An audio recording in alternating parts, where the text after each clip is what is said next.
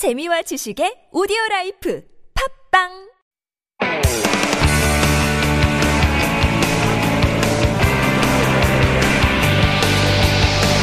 From the latest headlines to conversations about the trends and shifts that shape society at large, explore what makes living in Korea interesting with Life Abroad on TBS EFM.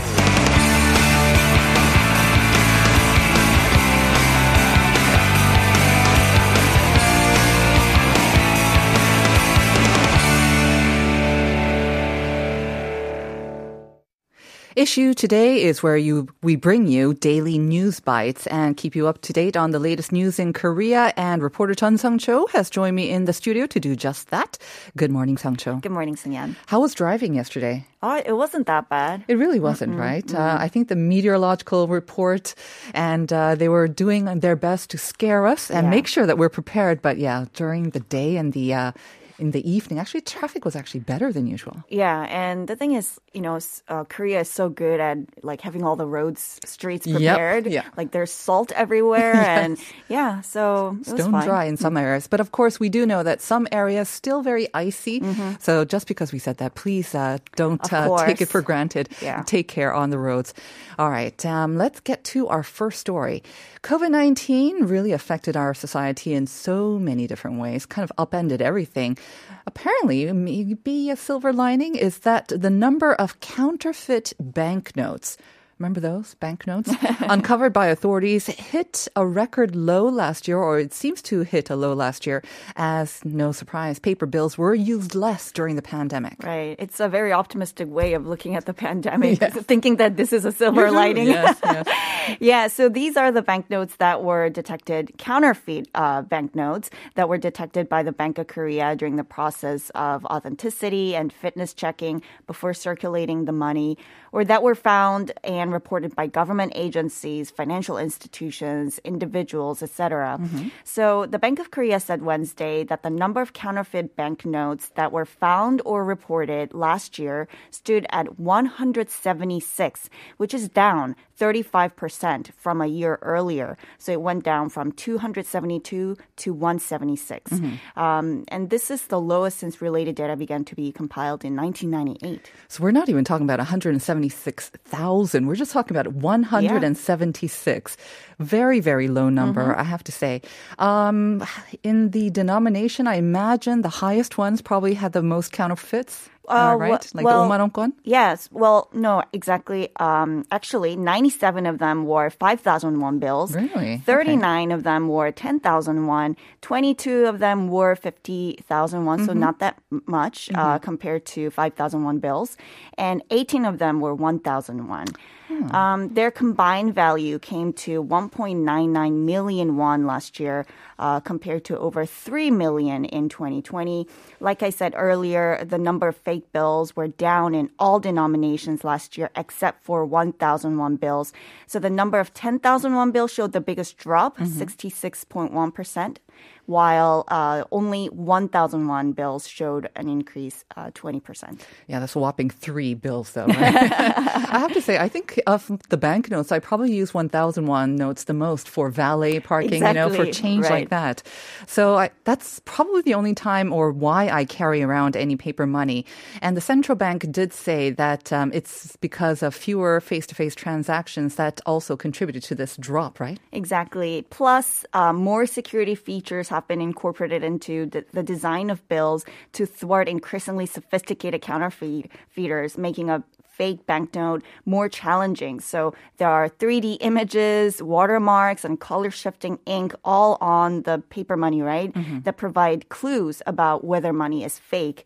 Um, 77% of the total uh, fake money that were detected in the cap were detected in the capital area, while a great majority was discovered by the BOK or other financial institutions. Yeah, my very first job was actually at the Bank of Korea. And I remember as part of our basic training, we had to learn how to distinguish a fake from a real bill as well. I remember nothing, of course, now. And things have changed since then. A lot more technological advances since then. All right. Well, speaking of money, kind of related to our second story, um, another sort of, um, this is very much the downside that um, we are having the highest rates of elderly poverty and suicide among OECD members. This has been in the news for a couple of years now. So, in trying to tackle the issue, the government is going to increase basic pension, which is ba- paid rather to the bottom 70% of the income bracket from the age of 64 starting this year. Yes, so in South Korea, people aged 65 or older with an annual income of less than 1.8 million won qualify for a basic pension of 300,000 won per month, which is about 250 US dollars. But starting this year, the payment will go up to 307,500. Um, so the first payment is scheduled for January 25th. That's when they're going to see the first change. Uh, the Ministry of Health and Welfare said the 7,501 increase was an adjustment made in line with last year's inflation rate of 2.5%. Now, what if a couple, um, the husband and the wife, uh, both are under the basic pension? Do they receive the combined sum of uh, like six hundred and fifty thousand together? Then, Well, uh, the calculation would be a little bit different for two people together. So that was a very good question. So 30,000, um, excuse me, 30,751 uh, is only for one person. Um, if it's a two person household, they'll receive a maximum of 492,001 in okay, total. so not double. No.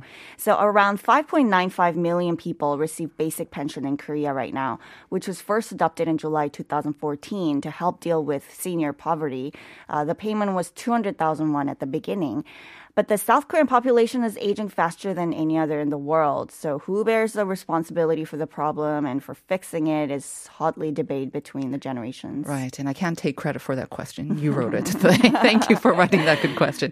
Moving on to our last item. ESG is kind of a hot trending word in the corporate world as uh, companies around the world, they're focusing on their social responsibilities and uh, making commitments to ESG, which stand for environmental, social, and governance, of course. And in Korea, I think we usually use the ESG as it is, but um, they're now c- trying to come up with a Korean sort of equivalence to this, which would be what? 환경, 사회, 투명 경영? Or Yeah, instead of 환사투? ESG 경영. 환사투. right. Uh, the Ministry of Sports, Culture and Tourism and its affiliate agency, National Institute of the Korean Language, carry out various activities to promote the use of Korean language instead of 외래어, right? Like foreign loan words adopted from a foreign language with no modification. So 새말 모임, uh, which is the name of the committee in charge of such activities, chose 환경, 사회, 투명 경영 as the best alternative Korean word for ESG. Uh, this is actually based on a survey conducted on 1,000 people from January 7 to 12. 62% of the respondents preferred, said they prefer changing the English word ESG into an easier Korean word. But again, I think we need to shorten it. Yeah, I mean, there has to be a way. 환사투 is kind of good, isn't it? Catchy. Um, other than ESG, any other words that they kind of came up with? Well, so they came up with digital native as digital 태생, pandemic. Can't, you can't change the digital, I guess, huh? yeah. Uh, pandemic as 감염병 세계적 유행, epidemic as 감염병 유행, uh, face shield as 얼굴 가림막. So these are all the words that uh, derive from COVID-19, I Right, guess. right. Uh, 비말, uh, which is respiratory droplets, into 침방울. So because 비말 is in Chinese characters. Um, corona blue as corona 우울. Okay. Again, easier. Um, I'm just not sure because we're so used to I using these know, other I words as know. well. But it's worth a try. Thank you very much for those stories, Hong Cho, and we will see you again next week. See you next week.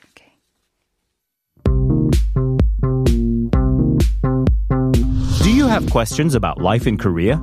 Send us your opinions and feedback anytime during the show. Simply text us at pound 1013 for 51 per message or chat with our team while you stream us live on the TBS EFM app or YouTube.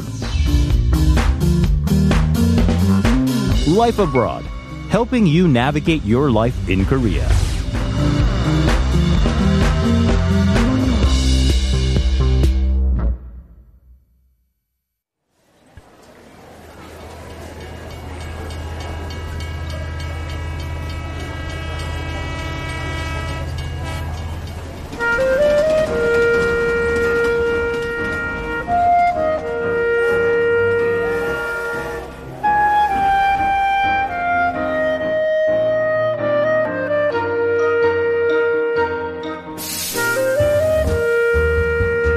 That is our jingle for Korea Unveiled, and it's a great jingle to really get you in the mood for the upcoming weekend and get you in the mood to planning your next trip. And helping us to plot that, of course, is Hallie Bradley, who is now in the studio. Good morning, Hallie. Good morning. So, Pohang, we are going to Pohang today, and I'm excited because I've been there a couple Okay, of times as well. awesome. Yes. so, actually, the question of the day, the first one was quite easy for me, but let's test our listeners on their knowledge of Pohang. We're giving you three choices, and you have to choose the one which has no relation to Pohang. So, your three choices are engineering school, 과메기 and President Moon Jae-in. 네, 다음 중 포항과 관련이 없는 보기는 무엇일까요? 공대, 과메기, 그리고 문재인 대통령. If you think you know the answer, send it in to pounder sharp 1013. Are you going to be giving out clues during the uh, during the Maybe. segment? Maybe accidentally. Maybe, okay. that always happens, I feel like. right. So Pohang, um, we've kind of touched on it before, I think. Yeah. Yeah, we've touched on it a few times this year. Um, we talked Last about year? the Uh-huh. Haeparang uh, last year. Oh my know. goodness, yeah. I know. I know. I keep saying that in the last year. I should Yes. say it that way. Yeah, uh, Haeparang-gil, which we talked about, Right. which is that coastal walk Uh-huh. all the way up from south to north. Um, that's a part of that is in Pohang, Right. and we're going to touch on that a bit more today because uh, while a lot of people do know about the steel industry Oh, yeah. in Pohang, there are some other great things, and a lot of them are along the coast. If Right. you want to take a walk there, it's a beautiful place. And I have to say, so like I said, I think I've been twice at least, if not more. I first went for a lecture, so I really didn't get to see much of the city. But then I have a friend now or acquaintance who lives there and is a local.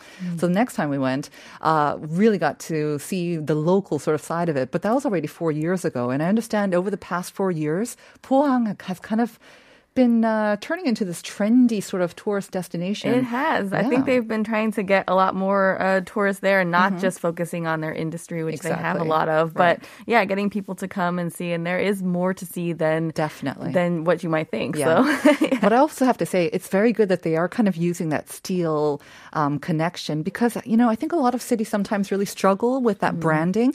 But, uh, I mean, you're, what are you going to do? Pohang, everyone thinks of yeah. steel. There's no way around it. You might as well use it they've to your embraced advantage. it for sure. Exactly. It's their theme now. yeah, right. so that, that's what we're kind of going to start with is this new, huge, awesome, walkable art installation that Uh-huh. they've installed. It's in the Hwanho Park, Mm-hmm. um, and it's a 333 meter curved steel track. Uh-huh. Of course, it's made of steel. Um, it kind of looks like a loopity loop sort of roller coaster, Right. But you can walk on it. Yes. Um, listeners, if you haven't heard of this or if you haven't seen it especially, you really want to check it out. Hwanho Gongwon, um, and you have to look at it. Like Hallie said, it looks exactly like a roller coaster sort of ride, but uh, you get to walk along it. I don't know how you do the loopity loop thing. how do you walk along I that? don't think you can. Or you can't. Aw, that's, Good was- luck. that would have been fun. People trying to like Going up hang and down. across it somehow. Maybe if you go really fast, you can still do it. no. Yeah, okay. no. Okay. Don't be careful out there. Um, yeah, if you see it without people on it, it actually could be, it would look very similar to Mm-hmm, a, a roller coaster and it could be confusing, I imagine. But when you look at the pictures that have people on it, Yeah. you can kind of see how they get around there. Uh-huh. Um, this is a 317 ton artwork and it was made uh, or designed by German artists Heike Mutter and Ulrich Genth. Mm-hmm. Uh, and it's designed actually to withstand earthquakes up to a magnitude of 6.5 and it can hold up to 250 people too. So it's big. Right. And again, made of steel. And the mention of the earthquake is because a couple of years back, of course, we had the earthquake in Pohang. So it's built to withstand all of that. Again, it looks amazing. And it's kind of by the ocean side, it seems, as well. So you've got a view of the ocean if you go up high. Right, so Hwanho Park it out overlooks the ocean. Very good. Um, If you walk down, you can end up at the beaches, but you're up above that, so you do get some really great uh, views out over the water. Um, because this is, you know, they are limiting how many people get on there and everything. There are hours. You want to Right. Visit between 10 and 4 if you go on the weekdays, or 10 and 5 if you go on the weekends. But um, yeah, it's becoming a really big tourist draw, and of course, Hwanho Park's actually really nice as well. Um, it's a pretty big park, and it has a lot of other things there to see aside from the natural beauty of a park. But there's also a museum there, which is dedicated to the history of steel. of course. and um, an art museum there as well, which is all steel based sculptures. so like there's a lot of a lot of great things. You'll learn a lot about steel, suffice to say, if you visit. But Uh-huh. you know, that's the fun thing about it. You're not gonna see this anywhere else. That's exactly. sure. so the spacewalk, I think, would be definitely on my list if I got to go down to Pohang once again. It seems like the latest addition or latest uh, attraction for the city as well. Absolutely. The Pohang sort of steel museum. It's been a while for. It's been around. right? Yes, that's Yeah. been a, that. Yeah. So the um the the you know the steel based industry that's there, they have tried to sort of supports the local um, culture Mm-hmm. and uh, in many ways over the years. So the museum that shows showcases the history has been there for a while. Mm. The art museum has been there for a few years at this point as well, and they have a steel sculpture park around there. Mm-hmm. Um, so the whole park, Hwanho Park, when you walk around it, you're seeing everything from the history up to what they're doing with steel today, which Mm-hmm. Right. is pretty cool. And like we say, it's not just about the history of steel. You see cool steel art, Yes. like the spacewalk as well. So definitely you will see kind of really interesting and um, fascinating cultures where you see the steel colliding with art, I guess. yeah. Very cool. it's cooler than it might sound. Yes. I'm maybe not saying it the right way, but yes. All right. And from there, then, um, should we head on to our next destination? We're going to head down to the beach side. So Okay. you've gotten the views out over the ocean, but you definitely need to start taking some of those walks along the coast. Oh, coast. yes. Mm-hmm. um, they are beautiful. And one of the places that you might want to go is the Yeongildae Observatory. Um, I don't know if you've seen a picture of this one. This is a popular spot for visitors and locals because it's got easy access on the uh, Yeongildae beach, Uh-huh. uh, which has a lot of cafes and restaurants nearby. But this observatory is really interesting because it kind of juts out into the ocean, Mm-hmm. and then at the end has a traditional looking Korean pavilion. Exactly. So it looks like when you're looking at it from the right angle, it kind of looks like there's this floating traditional pavilion out on the water. Uh-huh. It looks a bit odd if you have to think about it, honestly, because this pavilion you would see probably inland at the most, you know, maybe like jutting into a lake. Uh, but this is out in the ocean. Yes. Is this also brand new as well? Because It's why pretty I- new. All it's right. probably yeah. I want to say a year. I think I saw it. I definitely saw it last year. So Okay. that's when I first started seeing it. because I, have not seen the spacewalk for sure, and I have not seen this either. So I don't know what my guide was doing. My local guide, he did not take me to any of have these to places. go again. Four I, years I ago, really you said. do. You have I to really have to do. But yeah, this is really nice and it lights up at night as well. So a lot of people will go there for dinner and then head out there to see the lights as they're on, you know, twinkling off the water. Mm-hmm. Right. And again, even if you don't make it all the way out to the pavilion and you stay sort of on the beach where there's, of course, tons of cafes and restaurants, it will make for some gorgeous photos because of the lighting, again, and it's reflected on the water. It's really, really gorgeous. It is. Mm-hmm. So we're going to head a bit north now. Um, I wanted to talk about uh, one of the temples that's in the area, the Chilpo Dewansa Temple. Um, of course, there are beautiful temples all around Right. Korea, but this one is quite unique. There's actually a hundred meter long blue dragon that snakes its way from the lower courtyard up to the upper courtyard of the temple complex, and the head of the dragon.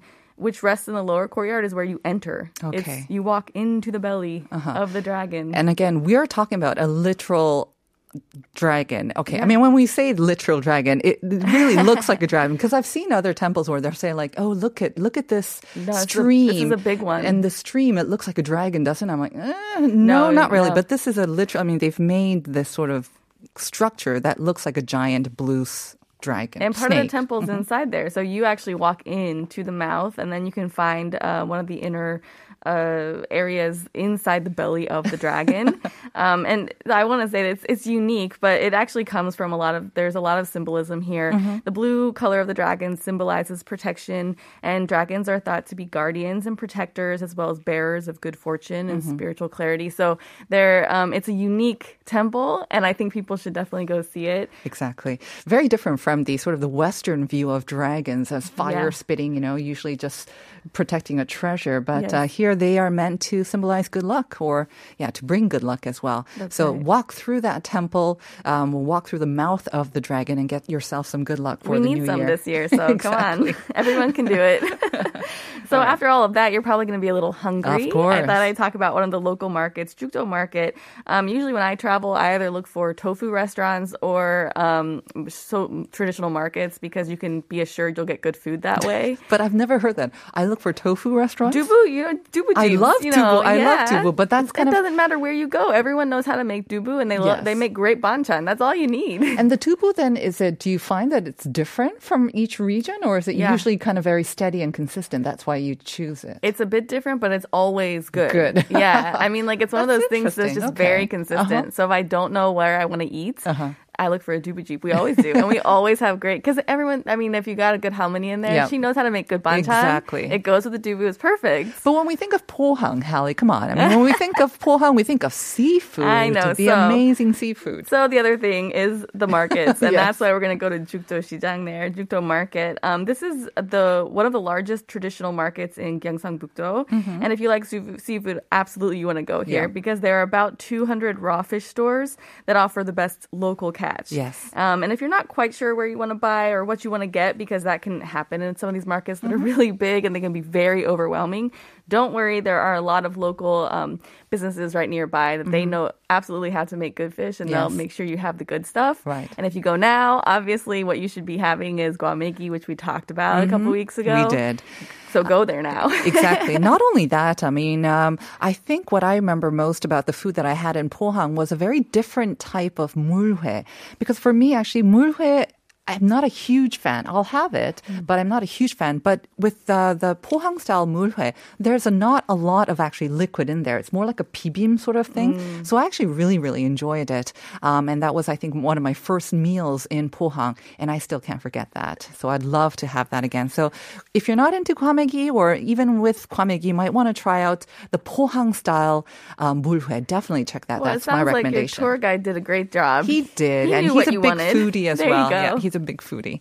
Okay. The last stop we're going to talk about quickly is the Igari Anchor Observatory. Mm-hmm. Again, this is just along that Haepang ghost, uh, coastal walk. So Mm-hmm. if you just keep walking north, you're going to find they've really invested in some of these great observatories for people to see. Right. Mm-hmm. Uh, and this takes you out over the water. It's 10 meters high. Great views. Yes. And at the end, you seem to have a little lighthouse or like thing structure at the end as well. So uh, it's amazing. We didn't mention the the hand rising out of the ocean, the Homigot. Because everyone sees that. Exactly. And wanted to stick with plenty of something other else. things to see in Yeah. Pohang. So thank you very much, Hallie. Have a good weekend. we will see you next week, and we'll be back with part two after this.